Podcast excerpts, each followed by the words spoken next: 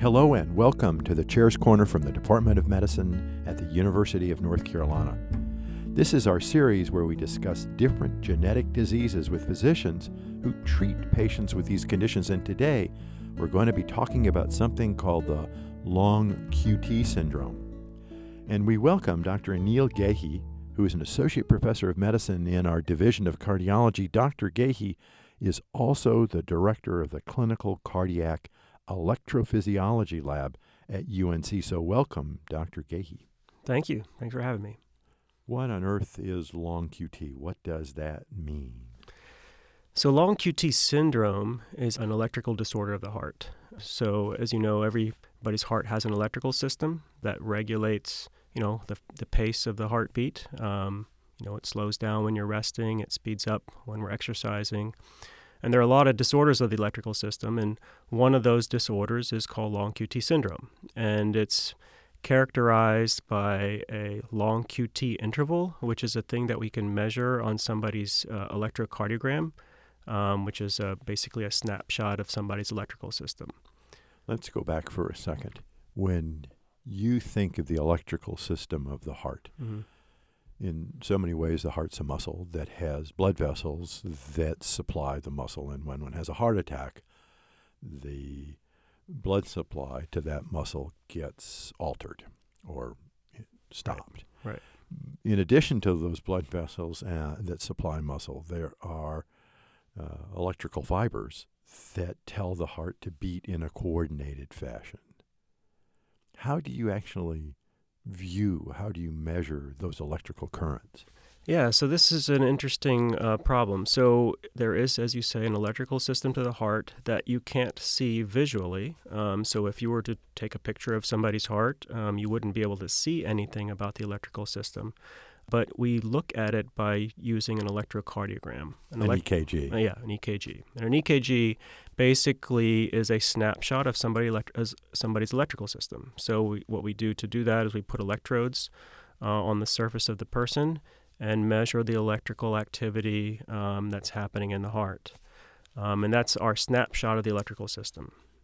You also measure an electrical system sometimes over days, not just a snapshot. You can put uh, an EKG device on somebody and have them walk around. That's correct. Um, we do ambulatory monitoring, so we'll have somebody wear an EKG that they can walk around with, and we can see uh, rhythm disorders that might happen intermittently. And sometimes people have very, very fast heart rates that are abnormal and and are dangerous. Exactly. And so there are m- many, many different electrical abnormalities of the heart. Uh, my whole, uh, you know, career is devoted to the study of that long QT syndrome is one of them, and it's uh, it's one that's particularly worrisome because it can lead to sudden death. On an EKG, you're looking for certain types of waves or forms, and one of those there are various complexes that you look at. Can you just name those for us so our listeners understand? Yeah. Certainly. So um, the different complexes have letters associated with them. So there's the P wave, the QRS complex, the T wave. Um, and those and correlate with those. Kind? Yeah, those correlate with different phases of the electrical activity of the heart. Um, so each time the heart beats, there's electrical uh, activity that initiates that heartbeat and that electrical activity is depicted by those different phases that we see on the EKG. The QT itself is actually the kind of resetting uh, part of that uh, electrical activity. So when when uh, the electrical system says to initiate a heartbeat, there is this process of activating the my- myocardial cells or the the heart cells. That's depicted by the QRS complex on the EKG, and then after it's activated, it needs to be reset, and that resetting process is depicted by the QT interval which you can measure usually with right. a set of calipers, although now. Yeah, there's an automated read done on the EKG um, that will measure the QT interval. That's basically telling us how long it takes for that resetting to happen uh, in the in the muscle cells. And the resetting should happen in a predictable fashion each and every time. That's right. It, each time it's reset, it happens in a predictable fashion so that it's ready for the next uh, activation. And if the QT interval, the reset time, in other words, gets prolonged, what happens? Yeah, so there are problems uh, of the electrical system that are characterized by a prolonged QT interval. And if the QT interval is prolonged, uh, patients can be at risk for ventricular rhythm disturbances. So that means basically an electrical disorder of the lower chambers of the heart. Um, so instead of just being reset and then activated again when your natural pacemaker says to be activated again, it can on its own go into an abnormal rhythm. Basically, the lower chambers of the heart basically go haywire for a few seconds and they beat out of control very rapidly. And that can lead to fainting spells and it can lead to even cardiac arrest and sudden death. Unfortunately, that happens in young people as well as old people, but for different reasons. That's right. So, long QT syndrome is one of those uh, disorders that uh, people are born with, and so it will affect young people, young adults, uh, very often. How is it inherited? So, it's inherited in an autosomal dominant fashion, meaning that if someone has it, there's a 50% chance of passing it on to their um, to their children which is really a scary thought. There you are, a parent, and you may not even know that you have it. That's right. So pass along a gene that could end up causing your child's death. That's right. So what we do then is when we find it in somebody, the proband we say, then we will uh, make sure to screen family members for that same syndrome. Uh, we can screen by EKG um, and look for the uh, long QT. Um, and then if the if the patient uh, has a genetic abnormality identified, we can actually just test for that specific genetic abnormality. And what are those genetic abnormalities? So there are a whole slew of them. We now have about, uh, I, th- I, believe, 13. We're up to 13 different genes that have been implicated with long QT syndrome. Um, there are three of them that are uh, the most common that are, account for about 90% of the of the long QC, QT syndrome patients that we've identified. And then there are a whole host of mutations in those genes that. What are, are those genes? Uh, so they basically are uh, the genes that are responsible for the creation of ion channels. Um, so the ion channels are those channels on the muscle cells that allow for the flow of ions in and out of cells and basically create the electrical activity. Um, and so, if there are um, mutations in the genes responsible for the creation of those ion channels, then you could end up with the long QT syndrome. If you suspect then a patient having uh, a long QT syndrome, do you how do you test people? Do you test them with EKGs? Do you test them now with a genetic test? Do you do both? We do both. So generally, what we'll do is we'll be suspicious of long QT um, if somebody, first of all, has a long QT on their EKG, and particularly if they have uh, uh, symptoms associated with long QT syndrome, such as fainting spells, or if they were to have had a cardiac arrest and have been resuscitated. Then we will be suspicious of it and uh, we will give them the diagnosis if they have uh, some of the features. So, the length of their QT is part of the diagnosis, the symptoms is part of the diagnosis. If they have a family history, that's also part of the diagnosis. Um, and then we can further uh, classify the type of long QT syndrome that they have by doing genetic testing. There are different kinds of long QT syndrome, and they have numbers associated with them. That's right. That's right. So Tell us there a little are, bit about those. Yeah. Yeah. So there are there are um, you know about 13 of them now that have been described, but the most common ones are the type one, type two, type three, and it's quite interesting in that they have very specific clinical manifestations. So, for example, type one, which is the most common one, has uh, the manifestation of having events during exercise, and the classic one is swimming. Uh, so um, you hear about a person who uh, has a near drowning episode or a person who faints while exercising. That's a big red flag for us. And one of the things we look for is long QT type 1. And, um, you know, their QT interval actually will lengthen as they exercise, and then they're prone to having these uh, ventricular arrhythmic events during exercise. Why swimming? I don't know why swimming. It's very interesting, um, but that's been the the one that's the characteristic uh, type of exercise. And so Um, type two. So, type 2 also can happen during exercise, but less likely. And it's more common to happen during emotional stimuli. Hmm. Again, I don't understand exactly why that is. The classic is a, is a sudden auditory stimulus, like an alarm clock. Hmm. Um, so, they, an alarm clock goes off, and suddenly they have an episode. Um, and so, one of the things we tell people with long QT type 2 is get rid of your alarm clocks. That's wonderful. You can sleep in. That's right. and, and, then the type 3, which is the third of the most common ones, is the one that's most lethal because events happen during sleep. Um, and so it's just they just don't wake up. So we don't know about the patient, and then they uh, have an episode uh, during sleep. Mm. That's one of the more lethal ones, and that's why that actually is one of the features of being high risk. So if somebody has long QT type 3, we consider them at a higher risk. One other question about the different types. Do you pass along exactly that type from generation to generation? Yeah, basically. It's different mutation. Yeah, it's the same. Um, so, so once you have a mutation identified, there's a 50% chance that you'll pass that same one on to, the, to your child.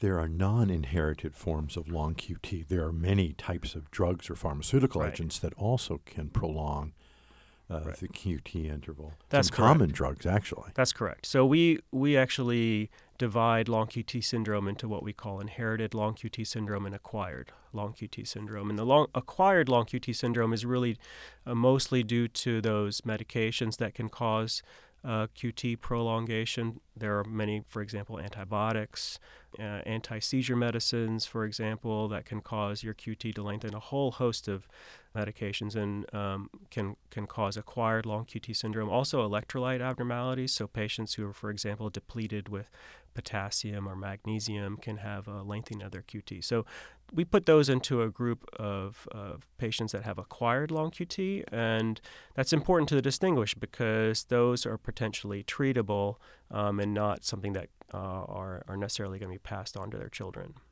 Eat your fruits, vegetables, and almonds for your magnesium, that's at right. least to get rid of some of those electrolyte that's right, that's disorders. Right. If it's an acquired uh, process, mm-hmm uh, that's really treatable by getting rid of the underlying disorder, underlying medication, underlying electrolyte disorder. That's relatively easier, I suppose. Generally, I mean, I will say that there is a, probably a little bit of overlap. Um, so, for example, there are patients who may take a medication that lengthens their QT, but they may in fact have a kind of milder form of inherited long QT underlying, and it kind of was unmasked by the drug. So there may be some overlap, but for the most part, yes, if somebody has what we would consider acquired long QT, you stop the medication, correct the electrolyte abnormalities, and then they usually won't have to deal with any consequences. How do you treat inherited forms of long QT? So um, the treatment depends on the severity. Um, so what we'll do initially when we have a patient with suspected long QT syndrome is we will um, risk stratify them. So and that risk stratification is based on, for example, how long their QT interval is. So, for example, if somebody's QT interval is very, very long, they have, have a higher risk of. How long? So, you know, a, a, a, long QT is by definition more than 460 or so. Women actually have a little bit longer QT than men, so our, our cutoffs are a little higher in women. Um, but if it's above 460, that's considered long. And then it's very long when it's above 500. Um, so if somebody has a very long QT, they are at a higher risk of events. Um, if somebody's had a prior event, so a fainting spell, for example, or a, a, resuscitated cardiac arrest, they're at a very high risk. And so we'll go through this process of risk stratifying them. Um, the genetic testing can also be part of that. For example, certain genetic abnormalities or certain genes that are affected are higher risk than others. And once we've gone through that risk stratification, that'll help determine what the therapies are. And those therapies could be something as simple as, oh, this is mild, you just need to avoid taking medications that prolong the QT. Or if it's a higher risk, sometimes we'll treat patients with a beta blocker medication that can help uh, prevent episodes of fainting and cardiac arrest. And then the most severe ones, for example, the people who have had a cardiac arrest and survived, or they have a very long QT and maybe have one of the um, uh, worsened uh, genetic uh, mutations, will end up needing a defibrillator. Um, the defibrillator is the device that will protect them from a cardiac arrest. And it's implanted in the chest with wires or leads right. that go right into the heart. That's right. It's basically a like we call it a paramedic in your chest. It kind of watches your heart. If you have one of these bad lethal rhythms, it'll protect you and resuscitate you. Uh, for the most part, people with long QT syndrome, if they actually understand what's wrong, we'd be willing to have a defibrillator. That's right. So if if you have a severe abnormality and you've, for example, res- been resuscitated from a cardiac arrest, then we would say you are at a high risk of this happening again. We would recommend a defibrillator, and most patients would be willing to do that. If you have a family member who has not had a cardiac arrest and by the screening process that you've done, discover that another sibling, for example, has a very long QT, which you suggest that they get a defibrillator? That's a tough question. So it's pretty rare that we'll put a defibrillator in in a patient who has never had a symptom. One thing to kind of take a step back and explain is that even though it is inherited um, and there's a you know 50% chance of uh, getting a getting the problem uh, if your f- family member has it or your parent has it, um, there is what we would say variable penetrance, meaning that you could get the genetic abnormality, but it not be as severe. Um, and so we'll always look for the genetic abnormality, but correlate that with symptoms um, and clinical manifestations. So if a patient has the clinical manifestation and they are high risk, then yes, sometimes we will put a defibrillator in. But most of the time, we'll use the defibrillator only in those patients who've had symptoms. There are risks of having a, a defibrillator. Absolutely. You know, having a, a device implanted in your chest for a long time has its risks. Um, and when we're talking about young adults here, um, that's a long, long time to have a defibrillator. Um, defibrillators can have problems with their leads. They will need battery changes periodically. Um, and so there's a major consequences to having defibrillators. So we only want to put them in people who absolutely need it. If you have now received treatment of, of any of the kinds you've described, what's the outlook of somebody with, with long QT? It's actually very good. You know, we have treatments for it um, that are very effective. Beta blockers, for example, are very effective medicines um, for particular, particularly for certain forms of long QT. There's the most common one, which is the long QT type 1, which is the one that's characterized by having episodes during exercise. Um, uh, that one is very, very treatable with beta blockers. And so it's actually quite rare that you need to use a defibrillator in those patients. And as long as the patient takes the beta blocker, um, then generally they could be very well protected and have a normal life. Where would you tell someone who has long QT or a family member to find additional information? Um, so, a couple of things. Uh, so, first off, somebody who has long QT, again, it's very important that they avoid QT prolonging drugs. Um, and there's a nice website called qtdrugs.org that has a running list of those medications that we always tell patients who have long QT to go um, anytime they're starting a new medication. Um, another place they can go, there's a nice uh, organization called the uh, Sudden Arrhythmic Death Syndromes Foundation. They have a nice website, sads.org, uh, where there's a lot of kind of patient appropriate information. Thank you so much, Dr. Gehi, for providing this really fascinating uh, discussion. Thank you. Thanks so much to our listeners for tuning in. Next time, we'll be talking with Dr. Sid Barritt about hemochromatosis. You can subscribe to the Chair's Corner on iTunes, SoundCloud, or like us on Facebook. Thanks so much for listening.